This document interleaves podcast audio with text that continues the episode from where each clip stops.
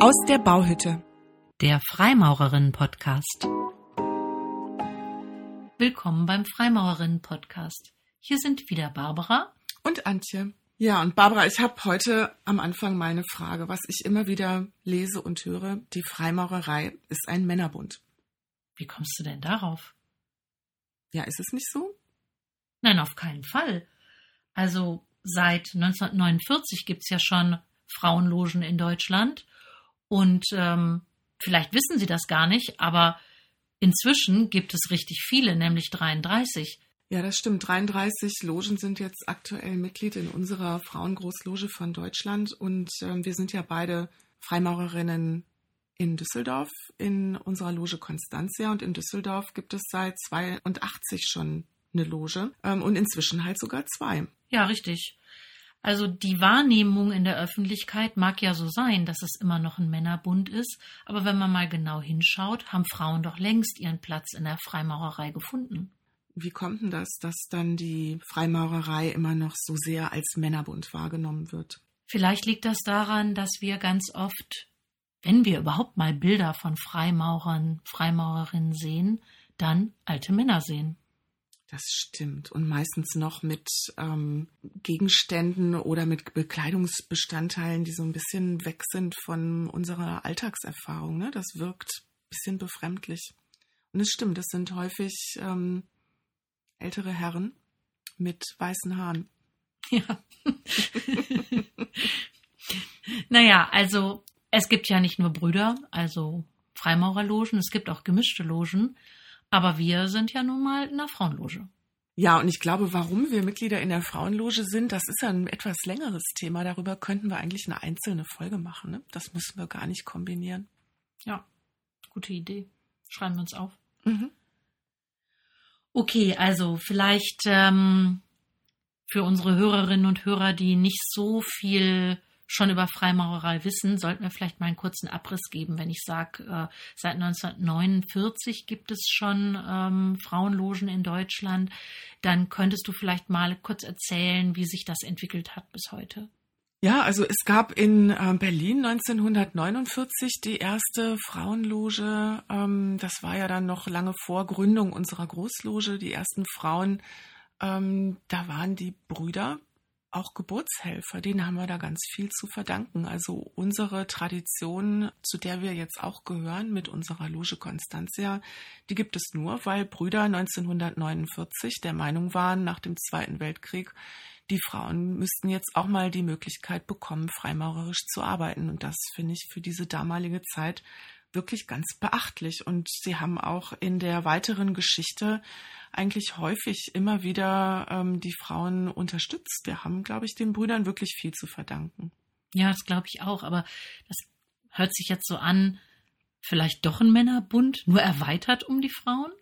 Naja, also gut, jetzt hatten wir 1949 die erste Loge in Berlin und ähm, durch die äh, Teilung Deutschlands und diese Insellage in Berlin hat das auch ziemlich lange gedauert, bis weitere Frauen dann ähm, Kontakt gefunden haben zu diesen Frauen in Berlin. Und das war dann in der zweiten Hälfte der 70er Jahre, waren das Frauen aus Düsseldorf und aus Wetzlar, die unabhängig voneinander Kontakt gefunden haben zu den Berlinerinnen und dann sich auf die monatliche beschwerliche Reise mit dem Auto über die Zonengrenze nach Berlin gemacht haben um diese Freimaurerinnen kennenzulernen, um dann irgendwann auch aufgenommen zu werden. Und ihr Ziel war, eigene Logen zu gründen. Ja, ich glaube, das ist auch eine ganz wichtige äh, Sache, also ein echter Meilenstein, als es dann die drei Logen in Berlin, Düsseldorf und Wetzlar gegeben hat und dann die Möglichkeit ähm, geschaffen wurde, eine eigene Frauengroßloge zu gründen. Und da haben wir ja jetzt im Sommer gerade das 40-jährige Jubiläum gefeiert.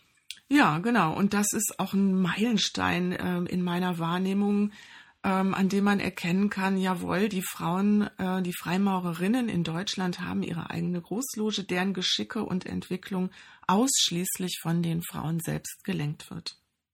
Genau. Und ähm, wir haben natürlich nach wie vor einen guten Kontakt zu den Brüdern, aber ähm, und, und unsere Zusammenarbeit ist sicherlich auch von gegenseitigem Respekt ähm, gekennzeichnet. Aber wir Frauen machen jetzt schon unser eigenes Ding. Wir beschäftigen uns selbstständig mit den Ritualen, wir haben eigene Themen und versuchen die auch nach vorne zu bringen. Ja, auf jeden Fall. Also ich glaube, dass das auch wichtig ist, dass wir ähm, für uns Frauen die Freimaurerei auch mit unseren Themen, äh, mit unserer Identität dann einfach definieren. Ist Freimaurerei ein Frauenbund? Ja, auf jeden Fall für uns. Ne? Also das ist doch unsere Alltagserfahrung, dass Freimaurerinnen in unserer Loge, wir sind ein Frauenbund.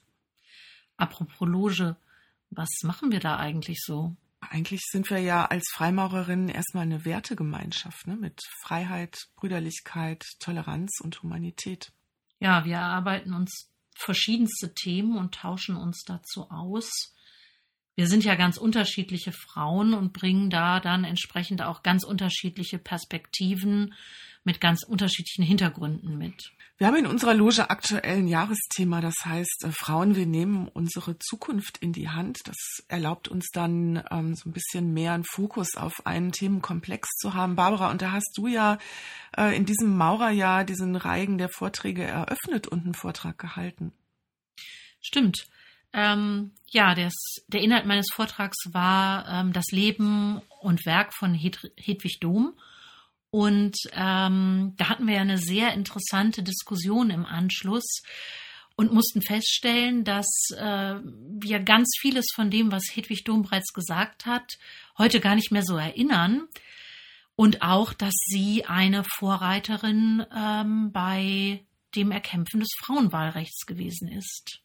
Mhm die Loge ist ja für uns eine Werkstatt oder wir bezeichnen das ja als Werkstatt oder als Bauhütte. Ja, wenn man das genauer sagen würde, dann würden wir vielleicht sagen, es ist eine geistige Werkstatt, in der wir äh, unseren Horizont erweitern wollen. Mhm. Und liegt natürlich sofort die Frage nach, wenn es denn eine Werkstatt ist, ähm, was sind denn dann unsere Werkzeuge oder unsere Methoden? Also ich würde sagen, Wissen erarbeiten, auf jeden Fall gemeinsam diskutieren.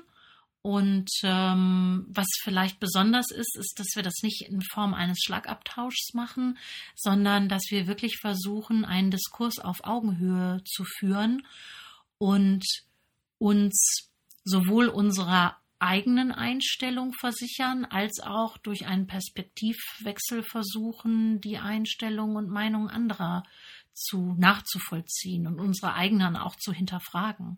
Mhm.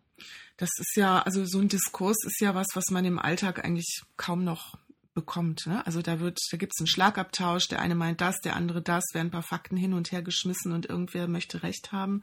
Das ist ja genau nicht das, was wir in der Loge tun, sondern Diskurs bei uns heißt, äh, wenn es gut läuft, dass wir eben verschiedene Facetten eines Themas ergänzen Puzzlesteine zusammenfügen und dass sich so für alle, die zuhören und äh, mitdenken, eigentlich ein größeres Bild ergibt. Ne? Das ist ja ganz spannend. Also ich sehe ja dann äh, viel mehr, als wenn ich dann nur meine eigene Meinung und meine eigenen Fakten, die ich irgendwo gesammelt habe, mit einbringe.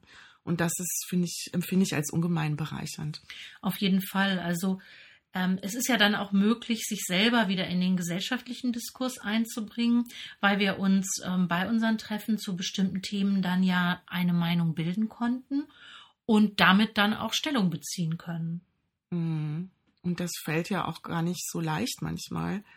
Ähm, in der Loge versuchen wir das Stellung beziehen und das Meinung bilden, aber eben unter einer besonderen Berücksichtigung unserer freimaurerischen Werte ähm, zu tun. Und darin stimmen wir ja überein als Freimaurerinnen. Ähm, diese Werte sind für uns alle wichtig. Und ähm, optimal ist es, wenn es gelingt, auch mal Lösungen anzudenken. Aber das ist natürlich gerade bei aktuellen Themen auch schwierig. Ja, aber wo gibt es das überhaupt, dass man sich zusammen trifft und gemeinsam eine Sache durchdenkt und wirklich versucht, auch zu Lösungen zu kommen? Hm oder verschiedene Möglichkeiten aufzuzeigen. Mhm. Also ich empfinde das als wahnsinnig bereichernd, diese unterschiedlichen Perspektiven ähm, zu erleben und die dann entsprechend meine äh, Perspektive auch bereichern können. Ja, da muss man natürlich wissen, dass in einer Loge ganz unterschiedliche Frauen sind, ne? die ganz unterschiedliche Erfahrungen mitbringen, unterschiedlich alt sind, äh, und in ihrem Alltag an ganz unterschiedlichen Stellen unterwegs sind. Und die hätte man zu großem Teil wahrscheinlich sonst im ähm, normalen Leben in Anführungsstrichen niemals kennengelernt. Ja, und trotzdem sind wir im Diskurs auf jeden Fall alle gleich.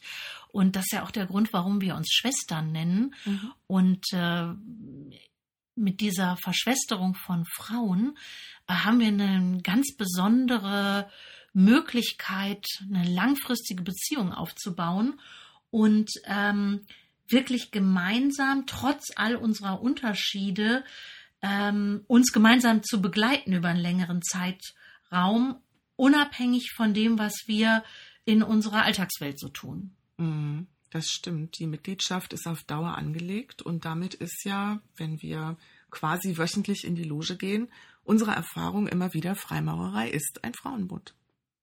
Auf jeden Fall. Schönes Schlusswort. Mhm. Ja, dann wünschen wir alles Gute. Bis demnächst. Eure Barbara und Antje. Bis zum nächsten Mal. Tschüss. Wenn ihr uns Fragen oder Nachrichten schicken möchtet, dann verwendet gerne Instagram oder aber unsere Webseite freimaurerinnen-podcast.de.